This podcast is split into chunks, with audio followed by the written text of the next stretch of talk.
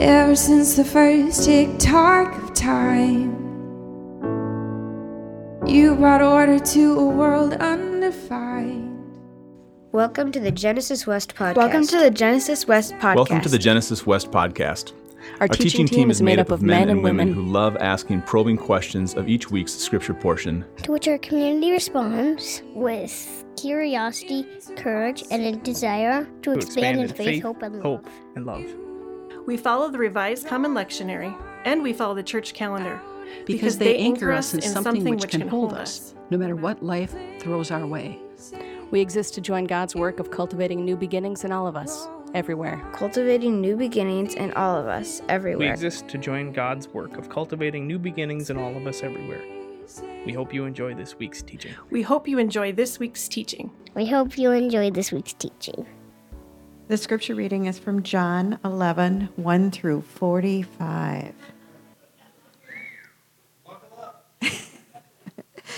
now, a certain man was ill, Lazarus of Bethany, the village of Mary and his sister Martha. Mary was the one who anointed the Lord with perfume and wiped his feet with her hair.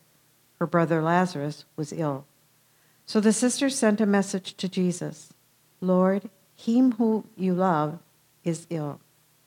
But when Jesus heard it, he said, This illness does not lead to death. Rather, it is for God's glory, so that the Son of God may be glorified through it.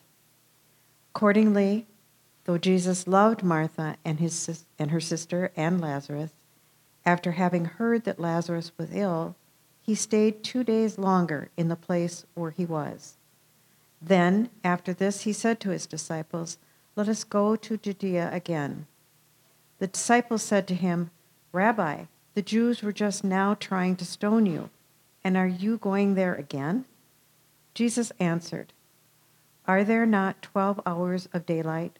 Those who walk during the day do not stumble, because they see the light of this world.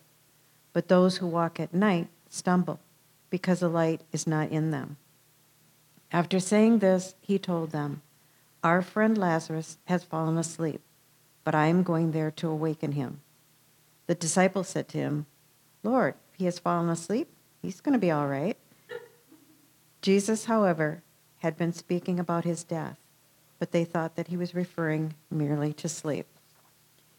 Then Jesus told them plainly, Lazarus is dead. For your sake, I am glad I was not there, so that you may believe. But let us go to him.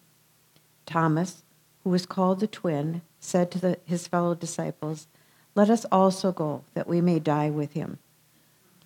When Jesus arrived, he found that Lazarus had already been in the tomb four days.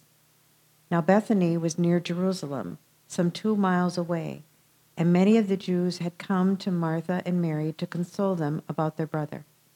When Martha heard that Jesus was coming, she went and met him, while Mary stayed at home. Martha said to Jesus, Lord, if you had been here, my brother would not have died. But even now I know that God will give you whatever you ask for of him, ask of him. Jesus said to her, Your brother will rise again. Martha said, I know that he will rise again in the resurrection on the last day. Jesus said to her, I am the resurrection and the life. Those who believe in me, even though they die, will live. And anyone who, who lives and believes in me will never die. Do you believe this? Jesus said to him, she said to him, Yes, Lord, I believe that you are the Messiah, the Son of God, the one coming into the world. When she had said this, she went back and called her sister Mary and told her privately, The teacher is here and is calling for you. And when she heard it, she quickly got up quickly and went to him. Now Jesus had not yet come to the village, but was still at the place where Martha had met him. The Jews who were with her in the house, consoling her, saw Mary get up quickly and go out. They followed her because they thought she was going to the tomb to weep there. When Mary came where Jesus was and saw him, she knelt at his feet and said, Lord, if you had been here, my brother would not have died. When Jesus saw her weeping, and the Jews who came with her also weeping, he was greatly disturbed in spirit and deeply moved. He said, Where have you laid him? They said, Lord, come and see. Jesus began to weep. So the Jews said, See how he loved him? But some of them said, Could not he who opened the eyes of the blind man have kept this man from dying? Then Jesus, again greatly disturbed, came to the tomb. It was a cave, and a stone was lying against it. Take away the stone. Martha, the sister of the dead man, said to him, Lord, already there is a stench, because he has been dead four days. Jesus said to her, Did I not tell you that if you believed, you would soon see the glory of God? So they took away the stone, and Jesus looked upward and said, Father, I thank you for having heard me. I knew that you always hear me, but I have said this for the sake of the crowd standing here, so that they may believe that you sent me. When he had said this, he cried with a loud voice, Lazarus, come out. The dead man came out, his hands and feet bound with strips of cloth and his face wrapped in a cloth. Jesus said to them, Unbind him and let him go. Many of the Jews, therefore, who had come with Mary and had seen what Jesus did, believed in him. This is the word of the Lord. Kind of feels like that one ought to have a halftime show in there somewhere, doesn't it? Does anybody need a bathroom break? You're welcome to take your time. Well, good morning again. Uh, it is wonderful, as always, to be here with you guys uh, here in the chapel. And to those of you uh, who are joining us online, thank you for being a part of this community as well. We appreciate it very, very much. Um, my name is Dan Cook, and I'm the teaching pastor here at Genesis, and it is always, always a pleasure to be with you. Um, I got new glasses this week, and I need bifocals only I got stubborn and didn't get bifocals. So there may be a lot of this going on today, just so you know. in fact, I may just even go without them. Um, today's the fifth Sunday in Lent, which means that next Sunday is Palm Sunday, which means next that following week is Holy Week. And I don't know about you, but Lent has flown by for me this week, this year. But before we get to Holy Week, we have this one more week of considering what it means to return and to repent towards God and towards God's trajectory for our lives. And there was an important question that came up in the book study that we're dealing with this week, or, have been dealing with during Lent. And shameless plug uh, if you haven't considered being part of one of these book studies, I really strongly uh, recommend them. Um, even as the person that's ostensibly leading them, I'm learning a ton. Uh, and it's been just an amazing group of people to be with uh, each week as we go through a book that talks about peacemaking and talks about Holy Week and talks about a lot of the things that we've been talking about throughout the course of Lent. So, again, shameless plug for that. But, but there was a question that came up in, uh, in the book study this week that I thought was an important one, and I wanted to incorporate it and see if maybe over the course of today we can arrive at some sort of answer for it. And that question is why are we here? I mean, in all seriousness, why, why do we do this each week? Why do we gather together in this room each week? Is it just a matter of fellowship? Is it just a matter of community? Or is there something is there something bigger and more fundamental at play? I'm hoping throughout the course of today we come to some kind of answer for that. I want to take a swing at it anyway. Before we dive into the passage that my mom so ably read, I want to read another passage from John. I want to start actually at the very beginning of John's gospel. I want to read you the first five verses of John 1, which say, In the beginning was the Word, and the Word was with God, and the Word was God. He was in the beginning with God. All things came into being through him, and without him, not one thing came into being. What has come into being in him was life, and without him, not one thing came into being that has come into being. In him was life, and the life was the light of all people. The light shines in the darkness, and the darkness did not overcome it. John starts his gospel with one of the most beautiful poetic portions, in my opinion, in the entirety of the Bible. And there are obvious connections there to Genesis and to the creation stories. But that's not what I want to focus on. What I want to focus on is the way John talks about life, because I think that's what connects to our passage for today. Because John asserts that all life, down to the very atoms and molecules, all life that we interact with, came through Christ. And there are fascinating books and journal articles, I mean, I find them fascinating, that address the partnership of faith and science as opposed to those who would make faith and science enemies. But the point I want to make today isn't about physical, the physical mechanics of creation. The point I want to make today is about the theological truth that if all creation came through Christ, then Christ is invested, is in all creation. Christ is on the side of life. And to be very, very clear, I am not making a reproductive freedom argument. That's a completely separate sermon. I'm saying that when it comes to the life that is right in front of us, that is right here, that we interact with on a daily basis, that life, Christ is all and in all. And that may seem like a very basic tenet of our faith, but it's a tenet that gets, I think, threatened on a fairly daily basis. We live in the creation that is beautiful and amazing and it is broken and it is overcome by chaos, and that chaos threatens to overwhelm our very basic sense of hope in something better on a daily basis. What do I mean by that? I mean, literally every commentary I consulted on this passage from John, every single one of them talked about war. Now, depending on when the commentary was written, there was different wars that they were talking about, but even that in and of itself, I think, says something. Every single one of them talked about war. Why? Because when you have a passage that is talking about life and life after death, war is the antithesis of that. War is anti life. We have spent hundreds and hundreds of years philosophically, theologically trying to justify war. Go all the way back to Augustine and his just war theory. But the simple truth remains war is anti life. And it's not just the people that get killed or injured, it's their families, it's their livelihoods, it's their cities and towns. If those things aren't destroyed, they're irrevocably changed. War is anti life, is anti Christ.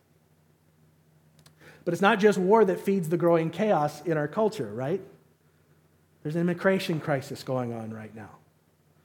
There's a failure both in terms of security and in terms of conscience. Nobody who's banging a drum about immigration is really actually doing something about it. There's the growing number and normalization of hate and hate groups in this country, especially when it comes to anti Semitism. In a passage that used the word Jews a lot, we have to be careful because it's really easy to turn that corner. We can't do that. There's a scourge in this country of fentanyl and of lives that are being destroyed by this drug that just boggles the mind when you start hearing the numbers of it coming into this country. It's, it's insanity. There are mass shootings, and the danger, the very real danger of becoming numb to them. There was just another one last weekend in Milwaukee. And I'm reading the headline one killed, four injured in a shooting, and I'm thinking, okay, what's the number again? Is it four that constitutes a mass shooting? This is where we're at now. We're playing with numbers trying to figure out whether it qualifies as a mass shooting or not. That's a problem. And there's economic fears, inflation, banking security. We got the Fed this week trying to decide about raising interest rates. Is it going to affect inflation too much? Is it going to tank more banks? What do we do? I mean, the options aren't great. And that instills a lot of fear in a lot of us that don't really understand how those things work. All of these things, all of these things, and plenty more that I could list, are a threat to the life that we have been created to live through Christ the life that Christ is in, the life that Christ is advocating for, all of these things are a threat to that life. But I submit to you that Christ himself is life and is the hope for life after death. And that, that's why we're here. To be reminded of that each and every week. Because there's a whole world out there that's threatening to overwhelm us on a daily basis. And we need desperately, I need desperately, that reminder. So, with that very lengthy introduction, let's dive into today's text, shall we? The story of Jesus raising Lazarus is a lot of things. It is the seventh of the signs, as I do scare quotes, that John mentions in the first half of his gospel. John's gospel is sort of broken into two pieces. There's the book of signs, and there's seven different miracles that he describes Jesus having done, each miracle telling us something about the nature of Christ, about the nature of God. And there's the book of glory that comes after it, which is Jesus' path to death and resurrection. It is not a coincidence at all that the final sign that John describes is a resurrection, is bringing Lazarus back to, to life. That's very much intentional. So it is the seventh of those signs. That story is also the story of two sisters, Mary and Martha, and how they wrestle with their faith in the context of the devastating loss of their brother. There's depth and nuance there to explore. It's also a lesson on the danger of complacency. If you look at verse 37 there, some of the folks that were around said, Could not he who opened the eyes of the blind man have kept this man from dying? There's a danger in believing in God and God's miracles that we then rely on God, fully on God and God's miracles to save us or to change things. That complacency can be dangerous, and I'll talk about that in a little bit. But I believe at its core, this story of Jesus raising Lazarus is a story of Jesus' commitment to life. And we see that because as we go through this story, Jesus faces obstacle after obstacle to him bringing Lazarus back from the dead, but he persists through all of them. I want to list four. And as I'm going through these, I want you to think about the obstacles that we talked about earlier that we face in our lives and how they relate. Obstacle number one is his disciples. In verse 7, Jesus makes the decision to go to Bethany. Bethany is in Judea. And Judea is where, in chapter 10 of John's gospel, Jesus was nearly stoned to death. As he was preaching, as he was teaching, he dared to say that the Father and I are one. That's chapter 10, verse 30. The Father and I are one. And that was enough for people to start picking up stones and threatening his life. So when he tells his disciples, we're headed back to Bethany, they're like, oh, hang on a minute. You were just nearly killed there. Are you sure you want to go back? Maybe we're better off, you know, sending a card or some flowers or whatever it is. Jesus says, No, we're going to go. And they're so convinced of his death that you see there in verse 16 Thomas saying, Let us go also, that we may die with him. It was a serious threat. But Jesus persisted because Jesus is committed to life, and Jesus went anyway. Obstacle number two is a lack of understanding. When Jesus arrives at Bethany, starting in verse 20, you see he has this conversation with Martha. And in that conversation, he's trying to reveal to her what he is about to do. And whether it's because of the grief that she's feeling, or whether it's because, like so many other people, she hasn't grasped the very paradigm shift that Jesus is, that he embodies, she's unable to track what he's trying to tell her. He starts talking about resurrection. He talks about being the life. And she says, Well, yeah, you know, there's going to be the resurrection at the end, and we're all going to come back, and I guess I'll see my brother again. And Jesus is like, No, that's not what I'm talking about. But Jesus persists. He doesn't rebuke Martha, he doesn't embarrass her. He just keeps going towards life because he's committed to life. And that's what brings us hope. Obstacle number three is a failed partnership. I mentioned verse 737 earlier where there were some folks there who were bothered that Jesus last week had healed this blind man, but now he couldn't stop Jesus from dying. What they fail to grasp is that God wants to work with and through humanity. Instead of sitting there and waiting for God to do the work, we're here to be the hands and the feet of God. And they fail to grasp that, which really is a failure to grasp all of Scripture because you see that through, repeated throughout Scripture that God wants to work not on us specifically, but through us and with us.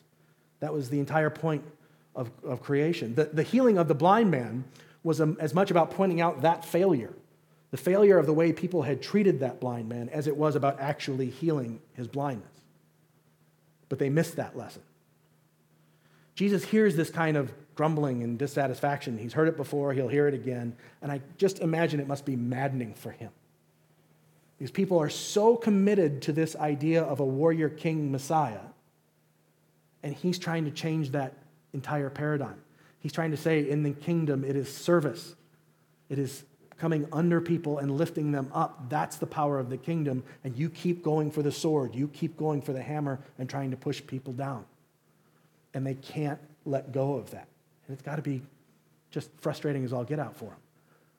But he persists. He doesn't rebuke those folks, he doesn't embarrass them. In fact, in verse 35, he enters into their very grief and weeps with them. Verse 35, to me, is one of the most important verses in the entirety of the Bible. Because here, Jesus knows what he's about to do. He's known he's going to raise Lazarus all along. And yet, in that moment, as people are unable to grasp what he's about to do, he stops and he enters into their grief with them. And there's all kinds of discussions in the commentaries again about the Greek verbiage there, whether that's that weeping is out of sadness and grief or whether it's out of anger and frustration. I kind of think it's a bit of both. I think God wants us to know in that moment that as we grieve, as we are saddened by whatever loss comes into our lives, God is in that with us, that God has experienced that in a human form and knows where we're at, knows what we're feeling, and is with us in solidarity in those moments. I think that's crucial. And I think it's very real that Jesus was frustrated as all get out in that moment by the very existence of death. Because if Jesus was there at creation, if all life came through Jesus, he knows death was never supposed to be part of the equation. And yet here it is. And the ripple effects that death has, that has to be maddening for him. Pardon me. Obstacle number four is traditional belief, as I was just saying. In verse 39, Jesus orders the stone in front of Lazarus' tomb to be removed. And here steps up Martha and says, Hey, Lord, already there's going to be a stench because he's been in there four days. Maybe you don't want to do this. Now, four days is important, not just because of decomposition, although that's part of it, but because there was a Jewish belief that the spirit would linger around a body for three days. But on the fourth day, you're well and truly gone. So I can't help but wonder as if in that moment, as Martha's saying, hey, if you roll away that tomb, it's going to really smell, Maybe what she's really worried about is she's picking up on what's about to happen, and she's worried it's not going to work. That Lazarus isn't going to come out of the, that Jesus is going to order Lazarus to come out of the tomb and Lazarus is going to be dead because it's four days, right? Everybody knows the spirit's gone after three days. But Jesus didn't let that stop him because Jesus is life, because Jesus is committed to life, and because Jesus knew he was bringing Lazarus back from the dead. The bottom line is that everybody that Jesus is encountering here is refusing to believe that life cannot be overcome by death. But that truth, that life cannot be overcome by death, that is the gospel. Back in November, I preached a sermon and I tried to describe the gospel as God's promise to restore and renew everything that is corrupt and broken in this creation. And that God sent Jesus and the Spirit to help lead us in participating in that restor- restorative mission. The gospel promises life, not just any life, but a life in partnership with Christ, a life in partnership with God. And that's why I read that first section from John. John 1 4, in him was life, and the life was the light of all people.